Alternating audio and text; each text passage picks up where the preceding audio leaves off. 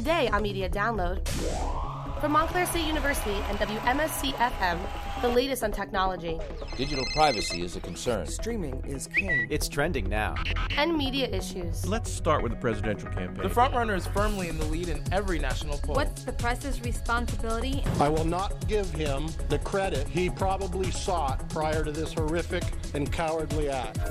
And top business headline news. It's online streaming versus Hollywood. Curated by your host, Merrill Brown.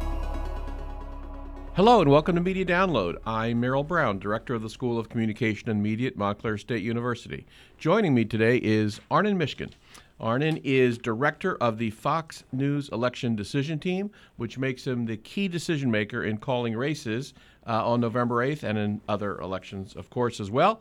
Uh, Arnon has a long uh, media and strategy consulting career. He was a partner in the Mitchell Madison Group, a, um, one, a consulting firm, and also uh, a senior executive, a partner at the Boston Consulting Group. He's also been political analyst and editor of NBC News. Has a long career in editorial uh, matters and in polling, and is one of the voices about uh, polling that is most familiar to people who follow such things. Arnon, welcome. Thank you very much, Merrill. Good to be here. Uh, great to have you. Um, so this is a, a, interesting moment in terms of uh, polling leading up to the election. We're two weeks uh, from election day. How do you read the the gap in the polls, if, if you will, uh, the gap between a 12 point lead in one major poll to a toss up in another? It's very interesting, and I've actually never seen an election, I think, which had such a wide disparity between polls that I think are generally speaking reputable. Um, you have, on the one hand, the IBD poll that shows Clinton today with a one point lead. Um, it shows a 42 41% race between her and Donald Trump. And you also, on the other hand, have the ABC News tracking poll, which has a 50 38% race with Hillary Clinton up by 12 points. I've never seen a disparity that wide in terms of the margin. Uh, one of the things I do find very interesting about it is if you look more closely at the poll, the ABC number for Trump is 38%, and for the IBD number for Trump is 41%, a difference of only three percentage points. On the other hand, the um, number for Hillary Clinton in the IBD poll is 42%, and in the ABC poll is 50%, more of an 8%, eight, eight point difference between the two can, uh, between the two polls. To me, that could be indicative of the fact that Hillary Clinton, um, that for Donald Trump, there, it's a case of you're either for Donald Trump or you're not. There's no one wavering on the fence about Donald Trump. On the other hand, I think I suspect there is a possibility that there are a lot of people wavering on the fence about Hillary Clinton.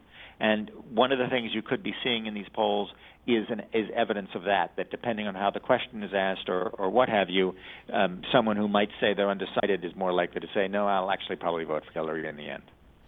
And you have said, I believe, that that is potentially uh, Trump's um, only path to at least uh, close, making the race closer and perhaps even winning, that independents on the fence may be tempted to move that way under cer- certain circumstances. Elaborate on that, please.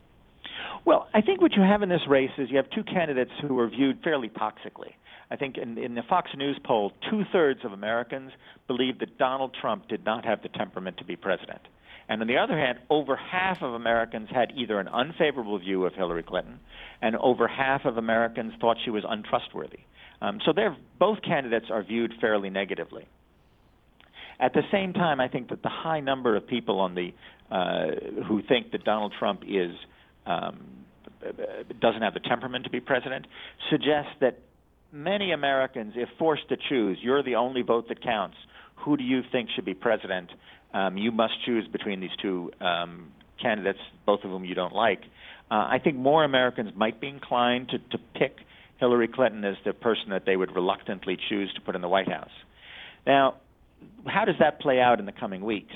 Um, I think you have a conventional wisdom that is almost assuredly um, unanimous in saying Hillary Clinton is likely to win. Well, if you know Hillary Clinton's going to win, you're no longer going to think that a vote for Donald Trump is a vote to put the guy in the White House, and I really don't want him anywhere near the nuclear codes. If Donald Trump can convince Americans that a vote for Donald Trump is a vote against the status quo, a vote to stick it in the eye in the establishment, regardless of win or lose, and um, then it's possible that he could do a lot better than people think today. And where might that scenario play itself out in terms of contested states where that margin is so thin that that mindset could take over? Uh, where that play, uh, potentially plays out is is in states where, like North Carolina, Georgia, Florida, maybe even Pennsylvania, and certainly Ohio, where which are states that he must win in order to um, uh, in order to get 270 electoral votes, as well as states that th- those are states where I believe there is a substantial body of the electorate, um, and I'm thinking particularly here of white voters who, for whatever reason, are dissatisfied with what's been going on in Washington for the last um, eight years or even more, and feel that they have lost out and feel that Donald Trump is potentially a vehicle to change that. It's a it's a it's a voter frustration.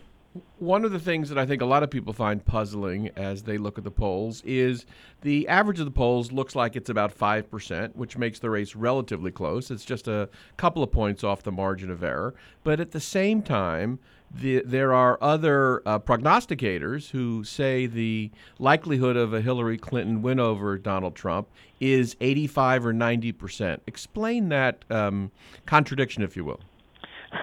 I, think it is a, a contradiction, and I think that the media is kind of missing the story because I think the reality is that the average of the polls is probably pretty close to accurate, and right now he is only about five points behind Clinton.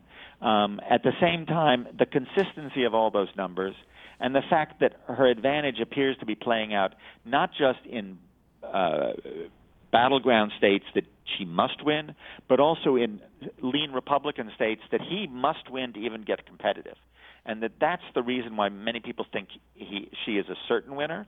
Um, I think she is a likely winner. I don't think she's a certain winner. I think those models that rely solely on the polling and and and are not looking at some other dynamics that could change between now and election day um, are potentially over optimistic or over overly pessimistic, depending on your view of what the outcome of the election is going to be. So, if you were crafting that uh, percentage rate of likelihood, where would you put it at? Uh, I I still think Hillary Clinton is advantaged. I you know I, I see the models are now showing her about 93 percent likely of winning. I, I don't think I think Trump has more than a seven percent seven percent chance of winning. I would put his chances of winning at more like 20 20 percent, maybe even 25 percent. And that is considerably different than every single one of the prognosticators who uses that tool, correct? Uh, that's right. Um, but I mean, that's when I look at a candidate who is five. If if these polls are accurate, that he's only five points behind, I think it's wrong to say he only has a seven percent chance of winning.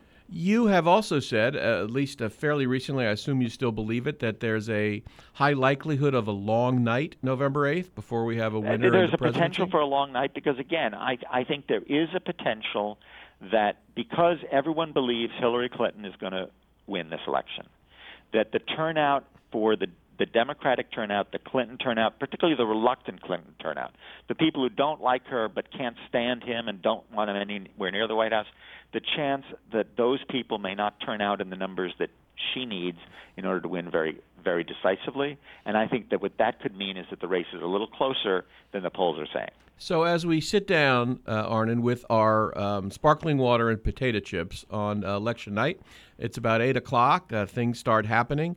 What should we be looking for in the early hours that would suggest a long night? Uh, what I would be looking at in the eight o'clock and nine o'clock time slots are Indiana. Trump must win, is likely to win Indiana. Pence, his running mate, is from Indiana. It's one of the first states to close. Is that too? Is that an easy call for Donald Trump, or does that take a little longer? Um, I would also look at North Carolina again, an early poll close. Um, Georgia, an early poll close. Are those um, light? And those are must-win states for Donald Trump if those races are close and Hillary Clinton is not winning them, if uh, then it's possible we're looking at a long night. If she wins them fairly early, then I think it's time to maybe put something harder in your in your uh, drink because it won't be as long a night. Well, that might suggest caffeine, but um, we'll uh, we'll discuss that offline, I guess. Um, okay. Uh, so, uh, Arnon, in, in the in the same same uh, same spirit of, of the the talk that goes on in the in the early evening. One of the things that goes on that you and I know in the media business is people like you get access to exit polls and sit on them for some period of time until polls in various places have closed. Tell us what the dynamic of that is, and isn't this a year when that exit poll embargo, in the context of social media, might be more fragile than ever? Uh, that will be an interesting t- test. Um, as you, um, as, what happens is all the networks pay for a single um, exit poll operation, exit poll and vote counting operation, um, and we are allowed to send two or three representatives to a, uh, a, a an undisclosed location where we sit and are able to look at the exit poll results from 11 a.m. until 5 p.m. Um, and it's in under strict control. We have to turn over our cell phones. We have to disconnect our internet from the, our, our computers. We're only allowed to use these, uh, look at the, their screens on their computers. In fact, when we need to go to the restroom, we are accompanied to the restroom to make sure that we're not leaking that information until 5 p.m. Starting at 5 p.m., um, we get released from this quarantine room, and at that point, the, the exit poll data will undoubtedly leak.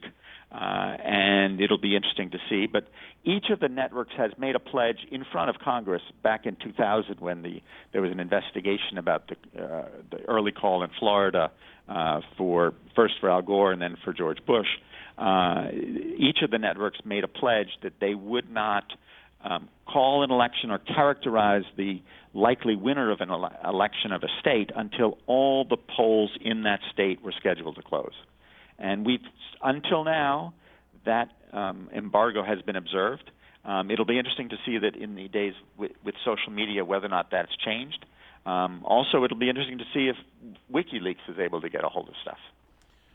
Uh, interesting. That's uh, should be very interesting. Again, in the social media and Twitter context, uh, Arnon, no conversation about um, an election uh, can take place without talking about Ohio, and no conversation about an election with you can take place without recalling what happened with you in Ohio just a few years ago when there was a debate uh, live on Fox with Megyn Kelly and Karl Rove, and Rove was insisting Ohio was in play, and Megyn Kelly famously wandered out of the studio, down the hall, into the basement where you were located, and you said what to Megyn Kelly when she asked you about Ohio? I said we were 99.95% certain that um, Barack Obama had beaten Mitt Romney in Ohio.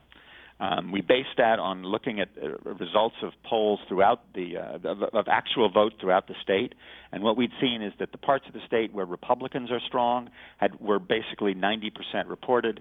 The parts of the state where Democrats were strong had only reported about 50%.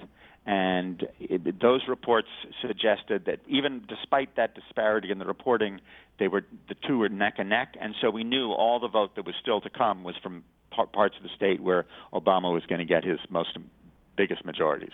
And so, uh, ironically, a, a, Republican, this uh, this Republican candidate, Donald Trump, appears likely to win Ohio and lose the um, the election, which is um, which is a quirk in uh, this year's uh, circumstance, isn't it? Absolutely. I mean, you know what they say about Ohio is no Republican has ever been elected to the White House without winning Ohio at the same time, many Republicans have won Ohio and lost the presidency. Um, and it does look, if the conventional wisdom is correct, that that's what's going to happen this year. Um, what's what's reason Ohio is so unique is originally there was a Senate race between uh, Rob Portman, the incumbent Republican, against Ted Strickland, the former governor. It was supposed to be very, very close. Portman has run possibly the most uh, outstanding incumbent race for Senate this year of anyone this year. He's 15 points ahead of a candidate who was supposed to be running neck and neck with him. So basically, Donald Trump is relying on the Portman um, coattails and the Portman organization, and that may pull him over the top in Ohio. Um, Arnon, this is a year in which I guess because of the um, the loud voice of Donald Trump, there's more and more complaining about polling and poster uh, pollsters than I remember in recent elections. You p- uh, probably pay a lot of attention to this since you're a polling guru. What do you make of all the complaining going on about the idea of polls, even? Well, you know that is a a, uh, a risk that all pollsters run against. You're always going to be criticized, and and after the fact, people figure out whether or not you were right. Um, so I I am fine with all candidates saying whatever it is they want.